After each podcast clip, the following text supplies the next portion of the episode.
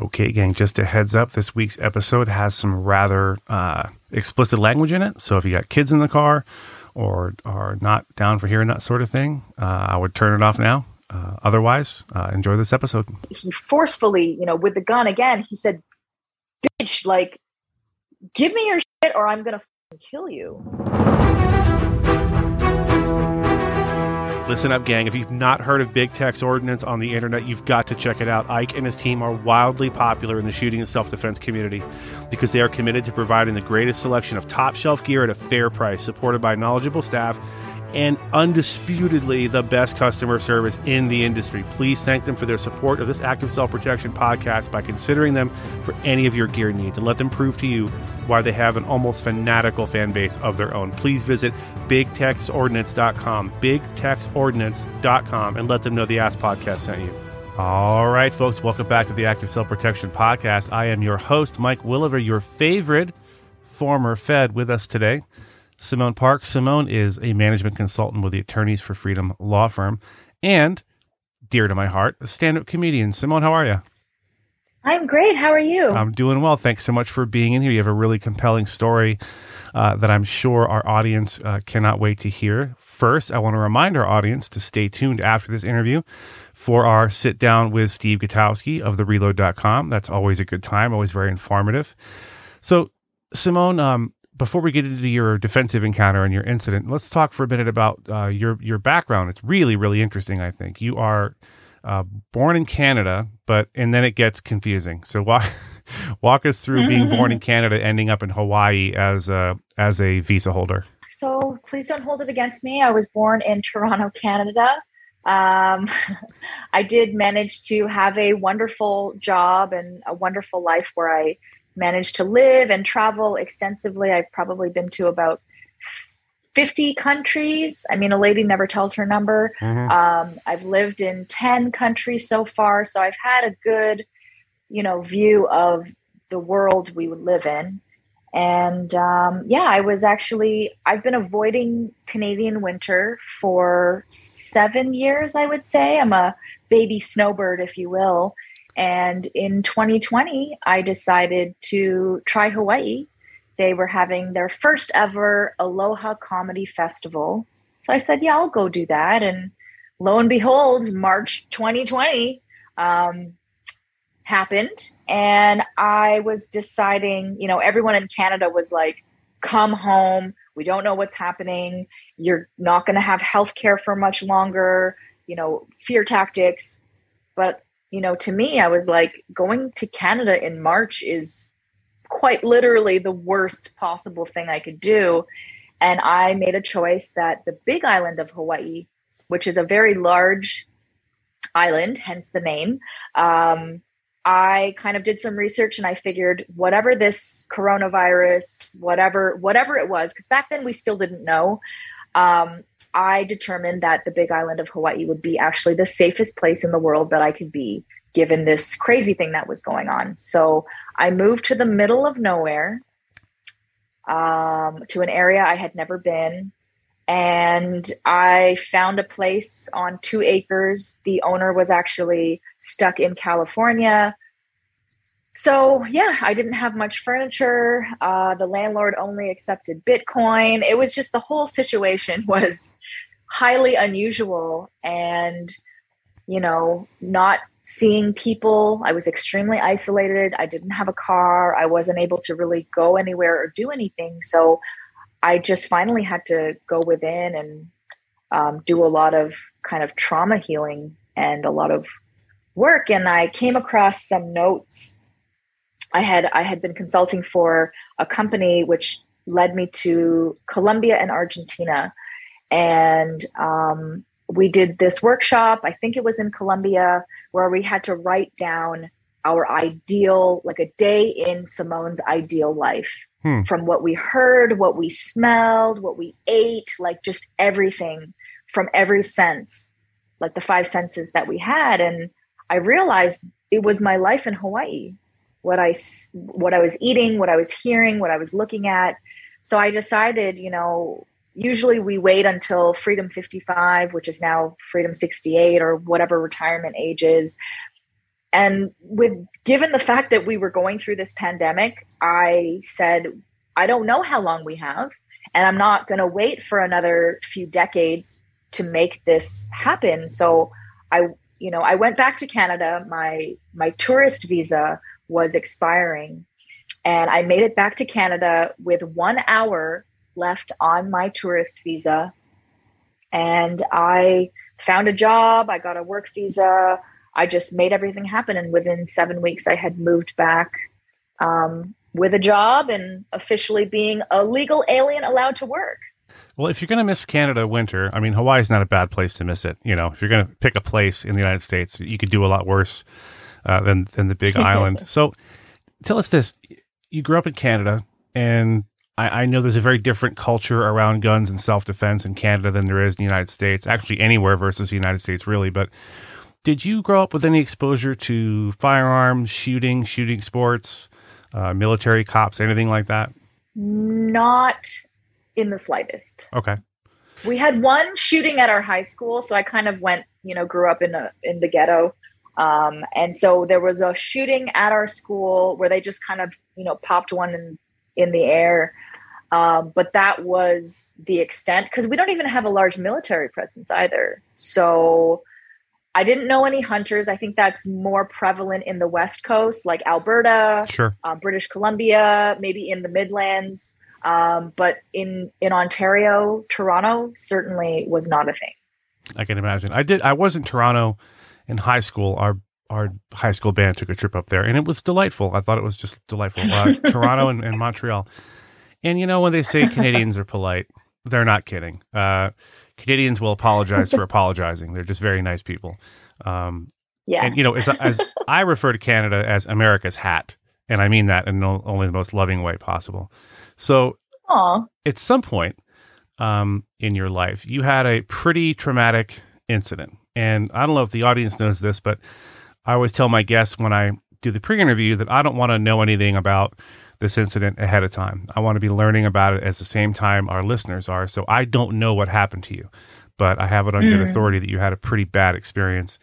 And I appreciate you being willing to come on and discuss it. And then we're going to go into a little bit more depth about what happened after that, which I think is the more important part. So, walk us through what happened to you. Um, so, this was right around Thanksgiving 2015.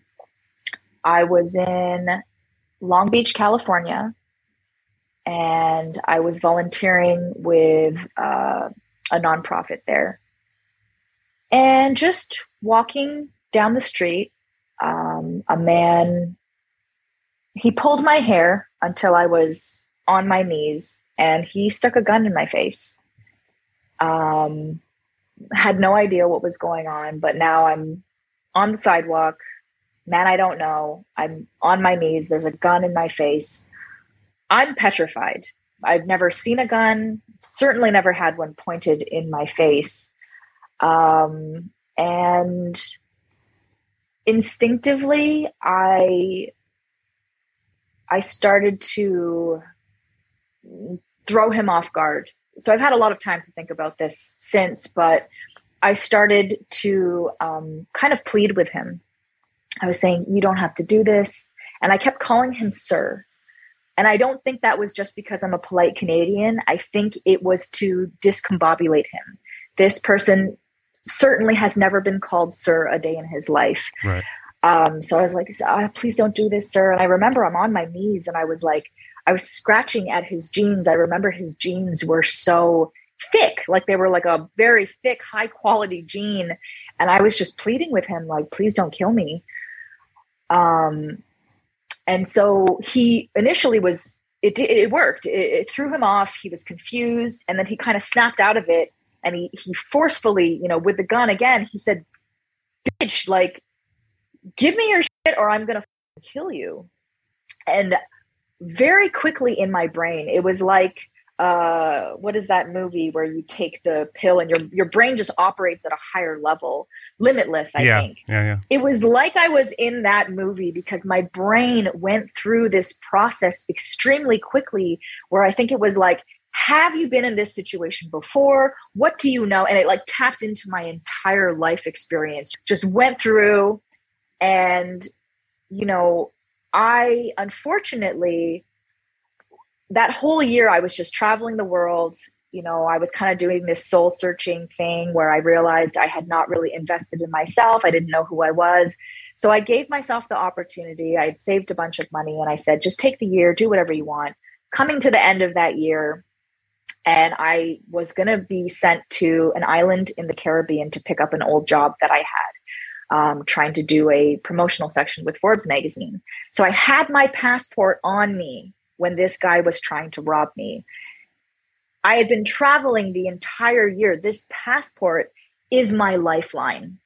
If I lose this, I am absolutely screwed so i you know i go through all all of this and i determined very quickly in like a split second that if he took my stuff and i lost my passport i don't know like i couldn't go do that job. I was going to be late. I was going to be stuck there. It's thanksgiving. The police aren't going to and so i just said in my mind no. No. You don't get to just determine that you that I'm weaker than you and you're going to take this from me and you're going to screw up all of my plans. So I actually said, you kill me then.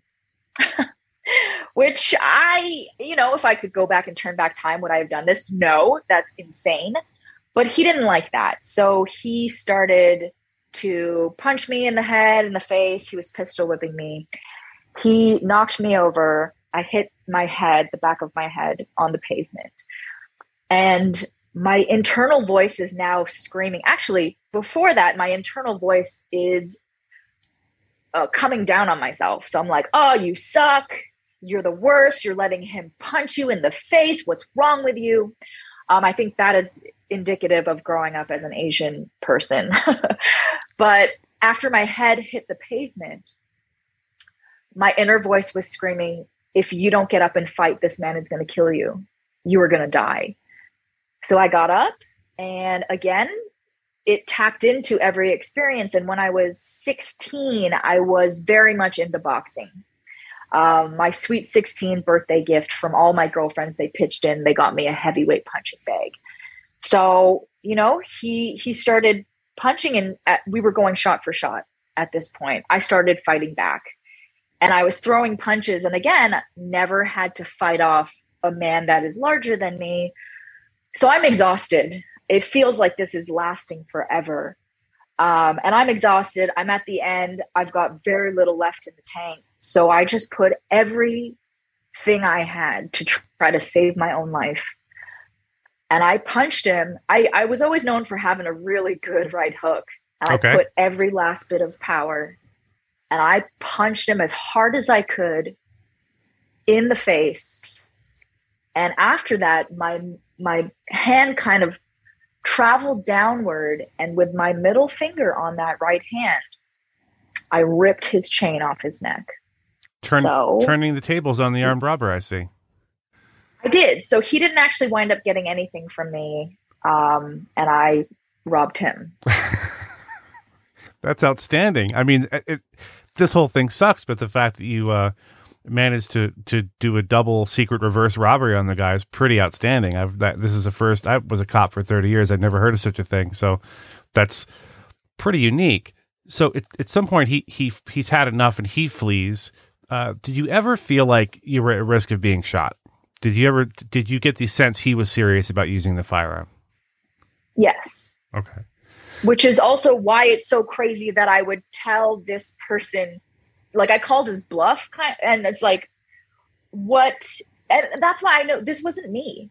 You know, even the calling him sir, it's like something took over me mm-hmm. Because I don't think that in in my right mind, like, why would I ever say those things? Why would I do those things? Where did I get the strength to physically fight off this man? it's just it, i you know to look back i don't i don't know what happened and you know i was raised in a very christian household but i i swear my belief in in guardian angels there was something there that was helping me that was giving me strength that was telling me exactly what to do that was helping me land these shots i i don't know and also the snatching, it's called snatching someone's chain it's the biggest disrespectful thing that you can do in the like urban hip hop community. Interesting. And the fact that I did that with just my middle finger, it wasn't even a whole fistful grab, just my middle finger, because that was my that was me just saying to anyone in my whole life that has ever just taken something from me or said, you know what, you're a woman, you're Asian, whatever, you're not strong, we're going to take advantage of you. I was done. Hmm. I said, no more. You, I'm done. You can either kill me or we're going to battle this out right now. How long before the police show up?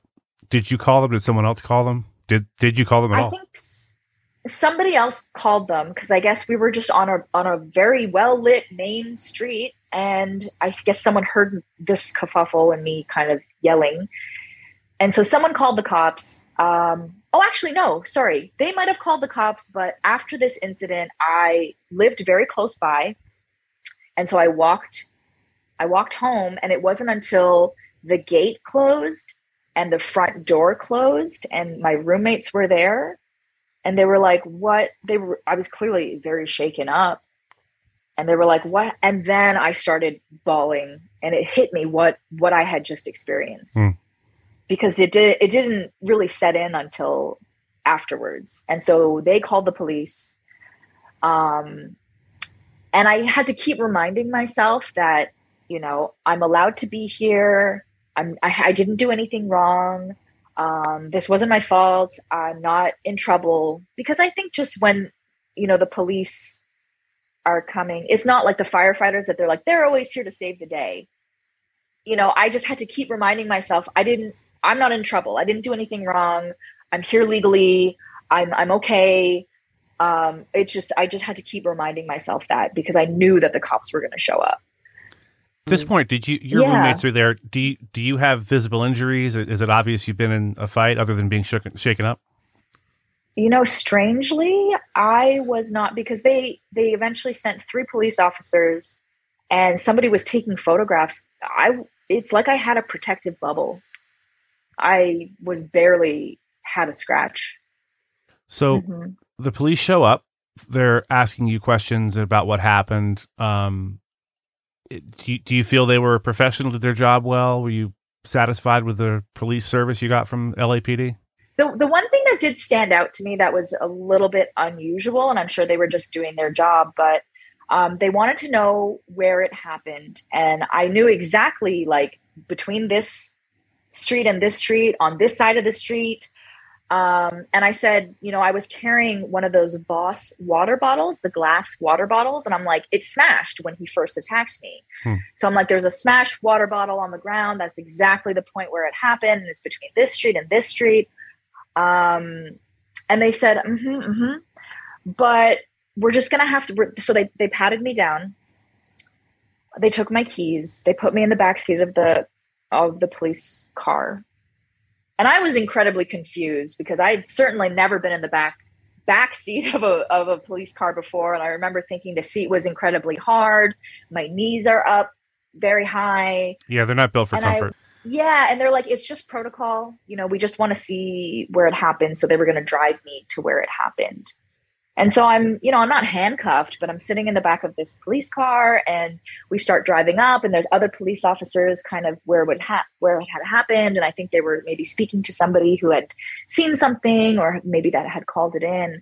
And I remembered instinctively being Canadian, I was just apologizing. I said, Oh my gosh, I'm so sorry that you guys have to like put all this work in. I'm sorry, I'm sorry, I'm sorry. And um, at this point, it's two female officers that are in the front seat and I remember the one driving, she said, You need to stop apologizing because this man has been attacking women, and you are the only one that can tell us what happened. Like the other women are petrified. They can't even talk. Mm. You are the one who can tell us what happened. We might have his DNA because you t- took ripped his chain off of his neck um, so what you should do is consider being like applying to the police department. Wow. And then the other the other officer said, I would ride with you. But I remember that made me feel better. Um, I remember taking some comfort in those police officers telling me that. And then in my mind, I made myself think about this piece of shit. Like this, this guy's a piece of shit. Um, I, re- I remember envisioning him going back to, you know, uh, the little gang coven or whatever, however it is, I don't know, but going back to the place and then his boys being like, bro, what happened to your face? Like, where's your chain? And that gave me a sense of happiness, truthfully, was sure. just considering that moment. Before this incident, did you have a position on the Second Amendment or guns or gun control, or had it not even sort of penetrated your orbit or your consciousness? It wasn't even really a blip on my radar. Um, in Canada and around the world, all we do hear about is the mass shootings, um, high school shootings, all of that. Like that is the only thing that is sensationalized in the media.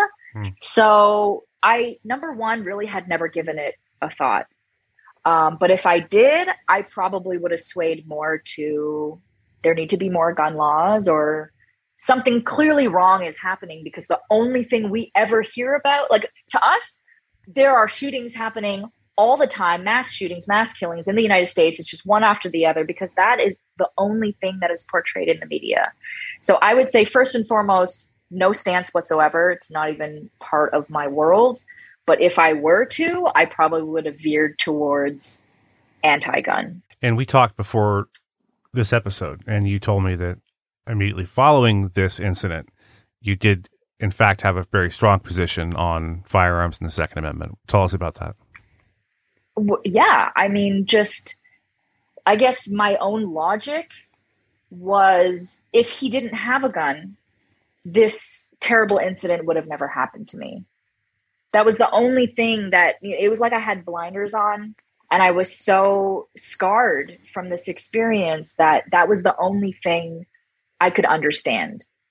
And again, in the background, in the periphery, there's all the years of um, American media sensationalizing this other gun shooting, mass shooting, this happening in the church, in the school, in the theater, in the gay club, uh, shooting, shooting, shooting. Right. So to me, it was like, oh, oh yes, yes, this is happening because now I have this one experience. Certainly, America is ridden with terrible situations. It's all because of the guns.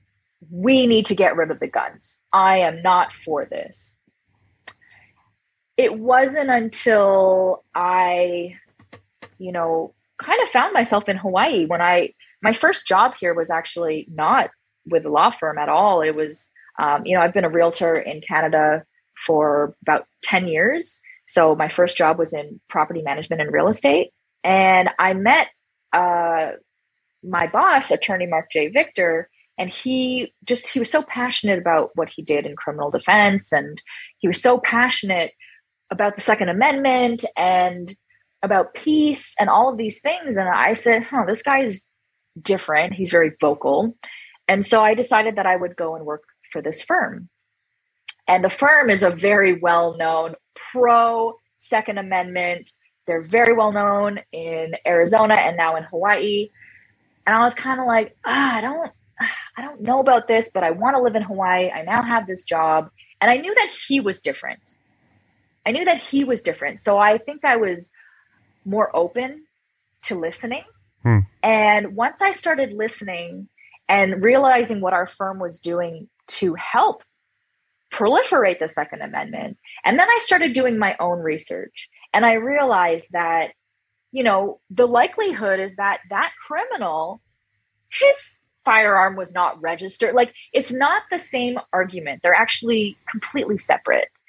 Um, the criminals are not asking for permission for guns, um, and that it just I, I I uh, I started to educate myself, and I realized that I was actually wrong, and it it's hard to admit fault but i also understand i think you know the the good thing that came out of this is there's a lot of groups out there that are anti second amendment and I think I can really speak to those groups because I was right there.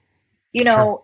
We fear what we don't understand, and we can come up with our own interpretation of something having very limited facts.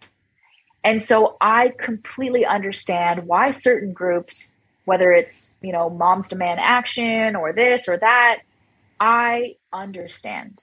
And I think oh, go ahead. Oh yeah, I was going to say I I uh, there, there's some very vocal people on quote our side unquote who I think get a little too vitriolic when it comes to to referring to some of these organizations because mm-hmm. these uh, you have to understand as you were just saying these a lot of these folks are coming from a place of either being victims themselves or losing a loved one to gun violence.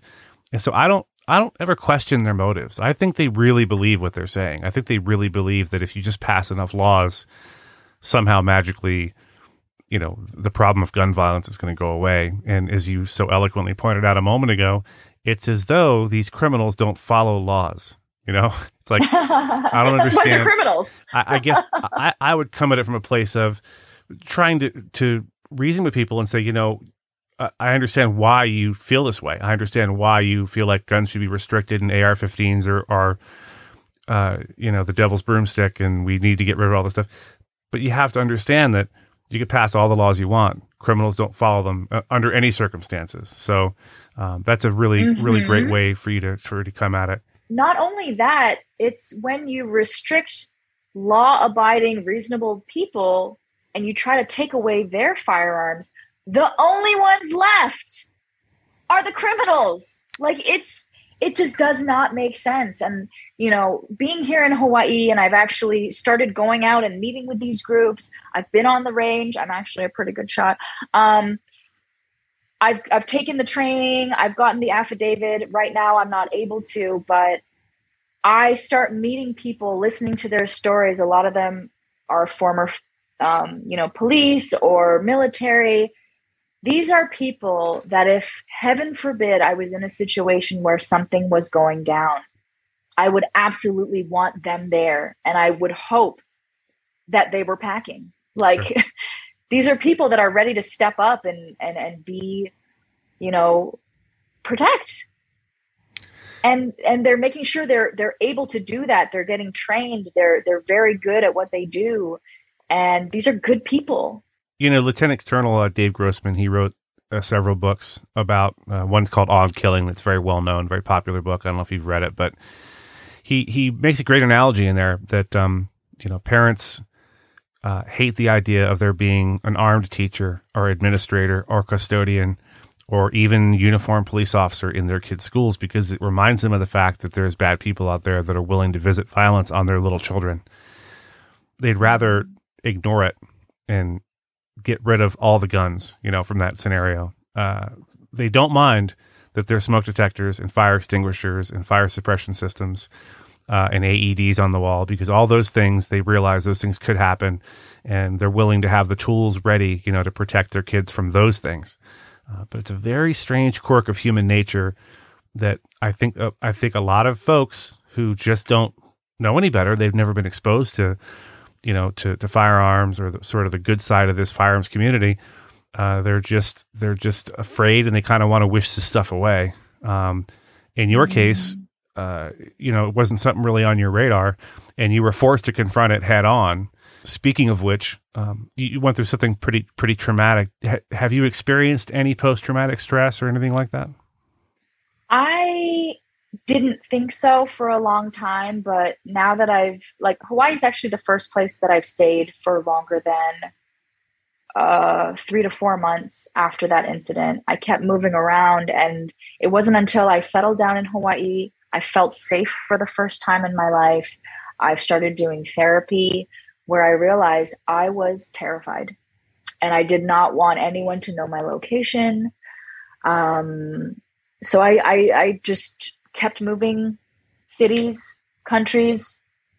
I traveled nonstop because I just I had so much PTSD from that event, but I was I was purporting that I was I was strong, you know, look at me, no, I'm fine. Like I robbed the guy, it's cool. But I was just lying to myself.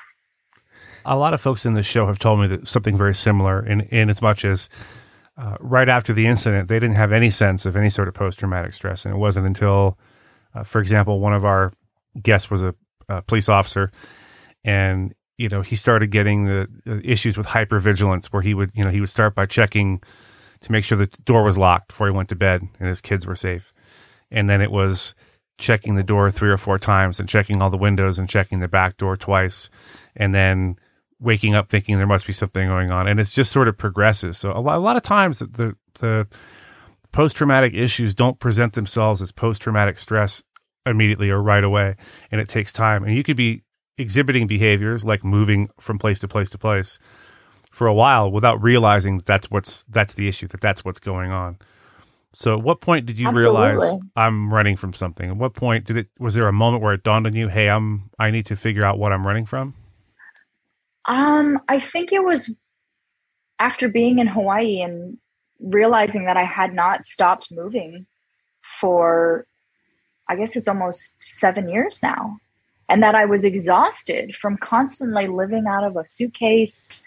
Just, you know, it was impossible for me to have a relationship because usually I would start to like meet someone or solidify, you know, meet someone that I liked and it would start to build up and say, "Oh shoot, I'm moving to Colombia," or like, you know, I'm uh, I'm going to Africa, or just something. It was it was impossible, and I had no idea that it was because I did not feel safe.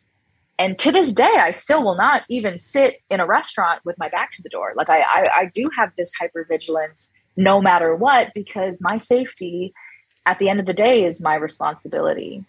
And I remember shortly, maybe within the first year after the incident, I have uh, my friend's father, and he's a Vietnam War vet. He's from um, Rochester, New York. Such a nice man. This is like my honorary white dad. and he he said to me, and he was like, "Sweetie, you have PTSD. And I was like, I don't. I that's sweet of you, but like I'm good. Like I fought the guy, like I'm the victor. I'm totally fine. And he just he just like stopped me and like looked at me. He's like, I know PTSD. I fought in Vietnam. He's like, you have PTSD. And it, even still, I did not listen to it. I did not accept it. I did not believe it and it wasn't until, you know, in Hawaii, I do feel safe for the most part. It's a very peaceful place. I back onto hundreds of hectares of of just waterfalls and green land and I hear birds like I feel at peace. And it's only when you can come to feeling safe and secure and peaceful that you can start to dig up you know, what was actually going on? Oh, wow, I felt incredibly unsafe. And yes, I was running. I think you can't do that if you're still in that place of of um, the stress and the fear and the not feeling safe. I think you have to reach a point where you know you feel protected in order to really come to terms with how you were feeling at that time. You know, I think it's worth mentioning that that I, I get the sense now, especially after doing the show for a while, that there is a stigma around PTSD. I don't think that the stigma is that you have it or don't have it. I think what's stigmatized is uh, coming forward and saying, "Yeah, I'm suffering from this because of fill in the blank experience." Because we look at someone who was in Fallujah uh, you know, in, in a fiery battle and lost his best friends, you know, in horrible ways right in front of him. That guy's got PTSD, you know, what I just got mugged, you know, or I just had a terrible car accident, or I was just, you know, um, I was a victim of a, of a home invasion or whatever the case may be and feel like, well, we don't, you know, I don't really rate having PTSD because what I went through doesn't compare. And I want, if you're listening to this, I want you to know that that's baloney. Uh, and you can just mm-hmm. you could just change your mind about that because the the idea of PTSD having to be some particularly eventful thing, I disagree completely. Uh, I still have PTSD from a, a very non serious car accident when I was a kid. My dad and I are going down the Jersey Turnpike. We go across a bridge, hit some ice, and the next thing you know, the car is spinning out of control into a ditch. Now, I didn't even get hurt, you know, in that incident. But to this day, at night, in the rain or the snow, if I'm driving, I'm white knuckling it. and that was mm. 40 you know 44 43 years ago uh, i was robbed at gunpoint in high school i managed a movie theater uh, and there's still things to this day that'll trigger a response to that you know and never mind 30 years of law enforcement there's plenty of stuff plenty of stuff packed into that but mm. i say that to say this if you have gone through a thing don't ever compare yourself to anyone else or what their experience was. If you feel like you have some post traumatic stress or anything like that related to an incident, don't be afraid to reach out for help.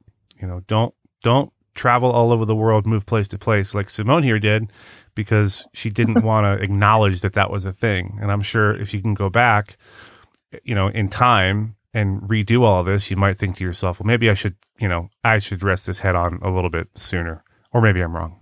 Mm.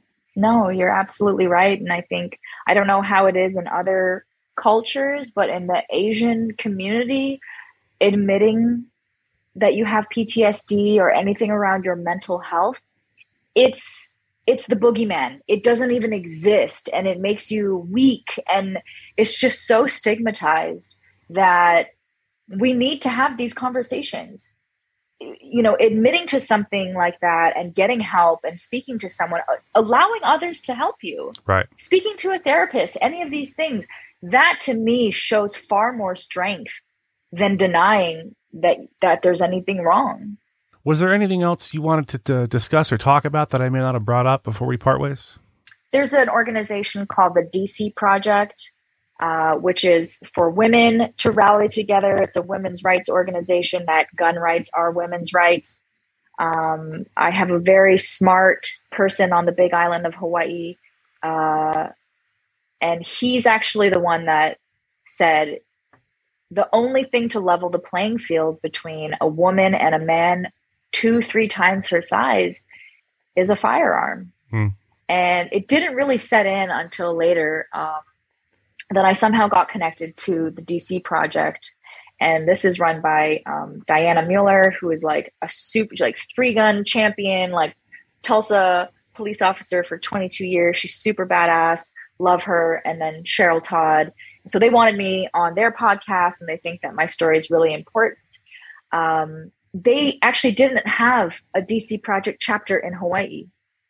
And so I was like, oh, great. I can't wait to like go to these meetings. I know some women that I want to get involved. And they were like, oh, well, that's one of the few states that doesn't have one. Mm. So I said, okay, this is ridiculous. I will do it. Like I don't even have a right because I'm on a I'm on a temporary work visa right now. So I'm not allowed to own a firearm, even though what happened to me, I did experience and I live alone in a house that backs onto hundreds of acres of land where there is certainly I've seen a tent in the forest, like there is somebody living there, but I'm not allowed to protect myself in my own home. Right. That's fine. I still said if this doesn't exist here and no one will step up, I will I will start it. I will be the chapter lead until someone and then they said no, we found some ladies. So I'm still involved in this and I think it's important because women especially in some areas, especially Hawaii, they only go if their husbands or their boyfriends, like they're gun guys, they'll go out. But they actually say there's not a big community, there's not a lot of support for women. And I think it's important to have that camaraderie and like make it a fun thing. Hey guys, Saturday we're going to go to the range. Let's have a competition. Who's the best shot? Like we need to kind of normalize and make these things fun to get more women into it. Um, that's just my personal belief. So I, I love being a part of the DC project here in Hawaii. And people ask, like, but you don't even have that right. and for me, I think it's even more important to stand up for rights and freedoms when it doesn't directly affect you. Um, that's just my personal take. I think it does indirectly affect me because I do live in the United States right now. Um, but no matter what, wherever you are in the world, if America is to lose their rights and freedoms, that does affect every other country in the world. Mm, that absolutely. is setting the precedent. I don't think people realize that. We think that we're, oh, we're in our bubble and we're over here in Asia or we're here in Africa, we're here in the Caribbean. I'm sorry. If you understand how the world works, it sets a new benchmark and precedent. So we have to support each other, even when it doesn't directly af- affect us. It does indirectly affect us. So that's why I'm very happy, very vocal. I will share my story with whoever wants to hear it. I'm going to be at the Second Amendment rally in Arizona next month, speaking on stage, because that's how much I believe that this work is especially important. When I don't, it doesn't direct, like, this is not for me. Andrew Klavan, one of my favorite commentators, likes to say there isn't a, a free man or woman on earth that doesn't owe some uh, measure of that freedom to the United States and its military and its foreign policy over the years. And I think you're spot on that if this place, which Reagan called the last best hope for mankind on earth, uh, if if we if our gun rights uh, get severely diminished or they go away, it makes a difference because what kind of government are we going to have when the government has zero fear of its own people? Uh, how long can we maintain a system like we have uh, without the Second Amendment? And I would say not even one generation uh, before it's gone. Tell the people uh, where and when the rally is in Arizona. Yes, it's February 19th at the Phoenix Capitol building. All right. And you'll be speaking at that? Yes, sir, I will. Very good. This should come out before that. So hopefully people can get that information and run with it. And if somebody wants to find your comedy, uh, is there somewhere they could find mm. that? Say hmm. YouTube or a podcast or something? Yeah, there's a lot of things floating around, but I'd say the best bet would be to Google my name, Simone Park, S I M M O N E P A R K, like a walk in the park. Um, but if they want to go to YouTube or on social media, usually Instagram is the one that I use. That's at Spark the Power. So S Park is my first initial last name. Ah, I see Spark, what you did there. Very clever. The Power. Yeah.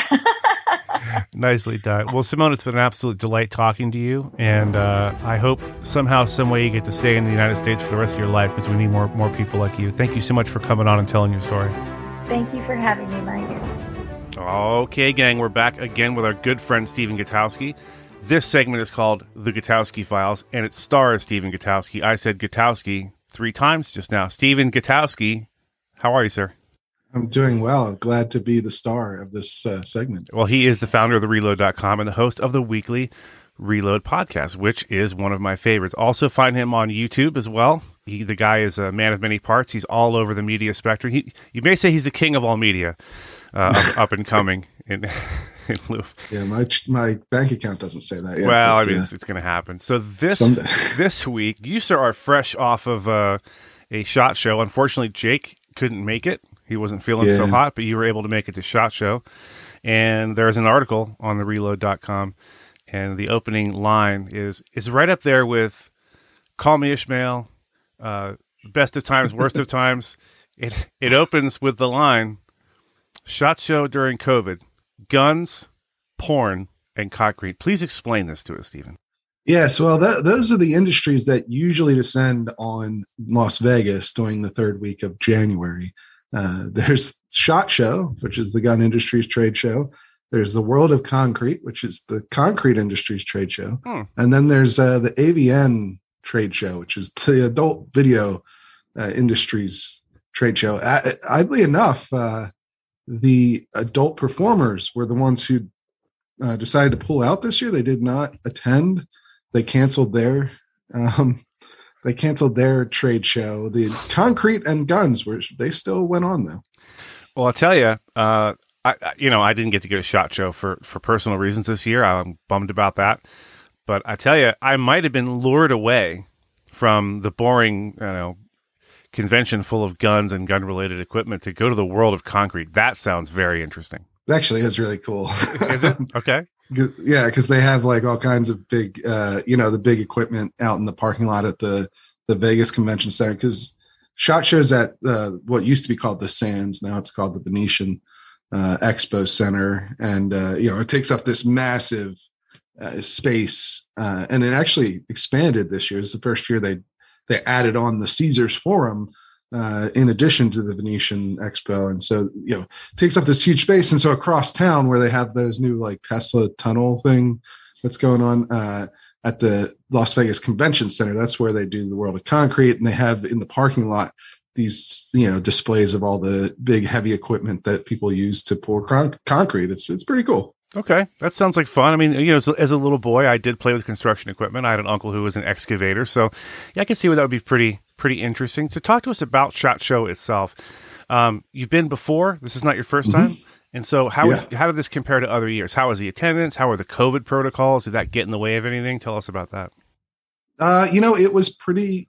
It was pretty good attendance, I would say, given uh, the circumstances. This is the first one since the pandemic began because Shot Show takes place in January, so they actually had Shot Show in 2020. Uh, it was like one of the last big events that happened because uh, the pandemic didn't really shut things down until March. So uh, there were 40,000 plus people who attended at some point from what NSSF told me, the you know National Shooting Sports Foundation, which run Shot Show. And so that's that's pretty good attendance. You know, it wasn't yeah, it was down from pre-pandemic levels, but not to the point where you might be like, "Oh my gosh, this is going to fail out. You know, no one's going to do this anymore." Uh, know, I think their attendance was actually better than the Consumer Electronics Show, which was a CES, which happened the, the week before. So, you know, it was, uh, and they had, you know, mandatory masks um, indoors. Obviously, it's a huge crowd of people indoors. That was a state mandate, so it wasn't really NSSF directed, but uh, you know, it was enforced relatively strictly. Not, you know, it wasn't crazy. They weren't kicking you out necessarily if you took your mask down for a moment. But um, you know, I, I'm uh, and look, any of these big events, I think for most people attending them, you're going to have some level of anxiety that you didn't have before the pandemic because there's a there's a, a nickname for you know viruses that get passed around at shot show just like there are for uh, pretty much every convention that sure. i've ever heard of yeah. there's a uh, it's called shot show crud is what people you know frame whatever uh, sickness is going around at each shot show. They just it's just a generic catch-all term. But obviously, this year it's very likely that if you were catching shot show crud, it was going to be COVID, and uh, you know there's there's all kinds of anxiety that comes along with that. Trying to, especially just operating in our modern world and trying to figure out what's safe and not safe, even still this far in uh, you know, okay, my risks aren't that high for a severe case if I'm vaccinated or whatever. The masking helps reduce the right. risk, but there's still some, you know, you gotta, it's sort of a personal thing. You gotta figure out what you're comfortable with. And, uh, I mean, obviously a lot of people were comfortable with, with going. You had a number of big companies decide that the risk was too high. Um, you know, Ruger and Springfield and, and uh, Beretta and some of some of these other big brands didn't go, but for the most part, it was it was a pretty full show. So, was there anything in particular, any new product or anything like that that stood out that you were interested in uh, that you know that you'd want to tell us about? Yeah, there were a couple of things. I mean, although I, I will say that I think this whole atmosphere did have an effect overall on, I mean, not just the pandemic, but also the the running shortages that we've seen throughout the industry in terms of supply means that there really wasn't as much of like a trend that you could see in the new offerings as there usually are.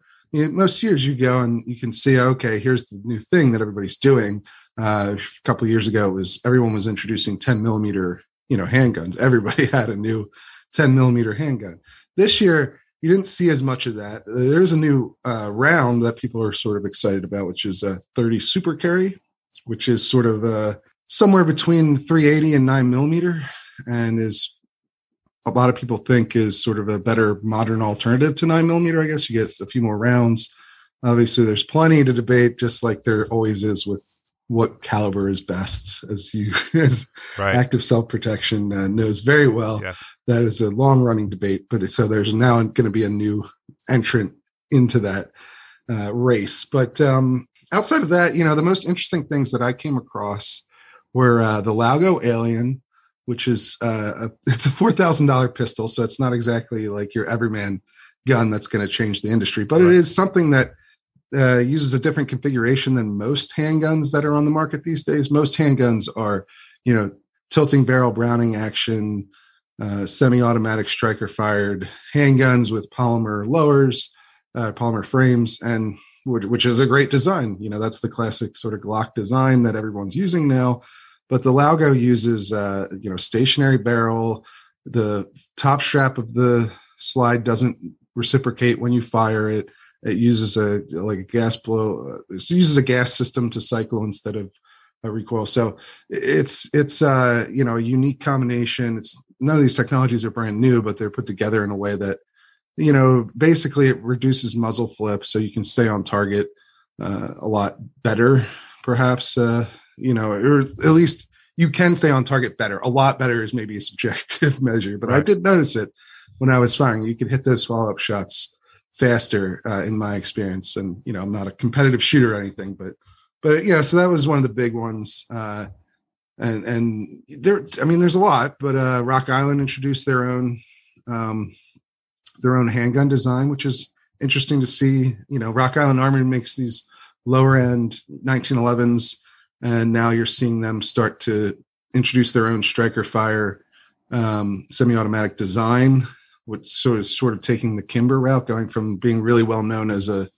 a 1911 maker and starting to do their own designs hmm. but at a much lower you know uh, price point than what kimber does and uh, so you know it, there were there were a number of things like that uh, um, i shot the tavor um, bullpup 12 gauge shotgun oh, yeah? thing that they make yeah, I guess it's not brand new. I think it came out maybe a year or two ago, but it's the first time I'd shot it, and that that thing kicks like a mule. That was very unexpected when I went and fired that gun, but it has a really fascinating uh, mechanism. It's not a pump action. I, I don't know.